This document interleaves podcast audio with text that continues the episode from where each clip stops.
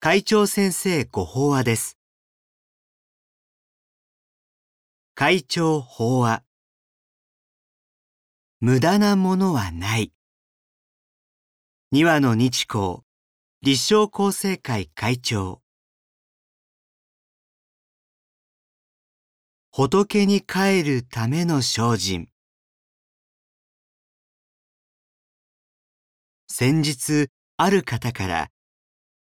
仏になるためには、どんな実践や工夫をすればいいのでしょうか？と尋ねられました。仏教を仏になるための教えと説明することがあるので、そのためには何をしたらいいのか？という問いかけです。しかし、法華経の如来寿量本をよく味わうと、どうやら私たちは仏になるために精進するわけではないようです。そこで、私の理解の範囲でこうお話ししました。仏になるというのは悟りを得ることを指すのかもしれませんが、その意味で言えば私たちはすでに悟っていると教えられてあります。ですから仏になるために修行を工夫をするというよりも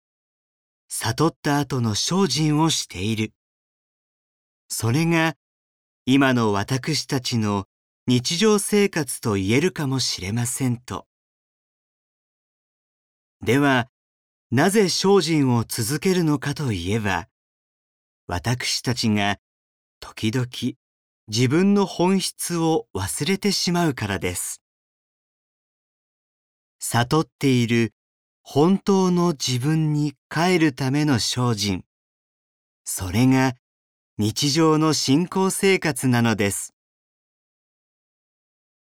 いろいろな悩みや苦しみに出会う人生ですが、私たちはすでに悟っているのですから、その自分、自己を信じ、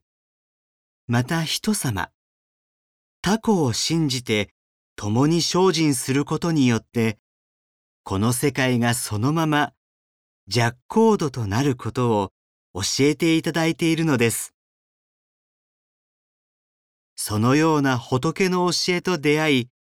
命の尊さを自覚させていただけばこそ、文字通りありがたい日々を過ごせるのですが、残念なことに、その幸せな自分を私たちは時々忘れては苦しんでいるのです。自分のことのように。ところで、如来寿量本には、如来の昇るところの経典は、皆主情を土脱せんがためなり。仏の教えはすべて人々を迷いの世界から救うためのものです。とあります。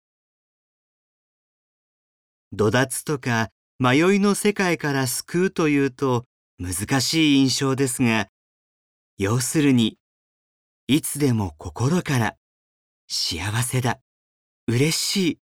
楽しいと言える人間になるということです。そして私たちは自分の本質を忘れなければ、その幸せを実感できるのです。そこで仏は様々な形で、あるいは物事を通して、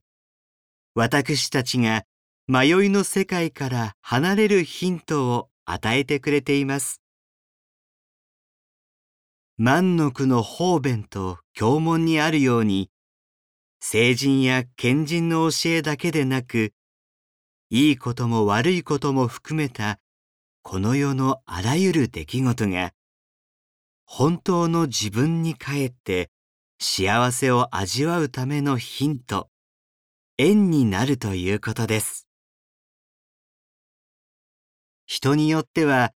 怪我や病気によって本当の自分に気づくかもしれませんし、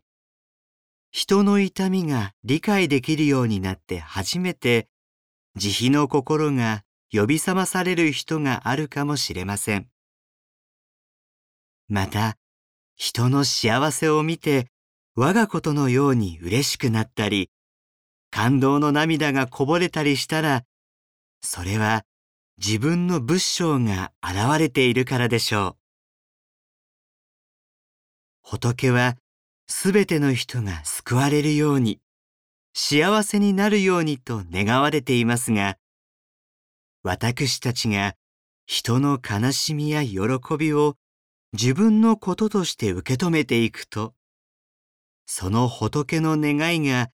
自分の心に根付いていることに思い至るのです。新型コロナウイルスの感染拡大など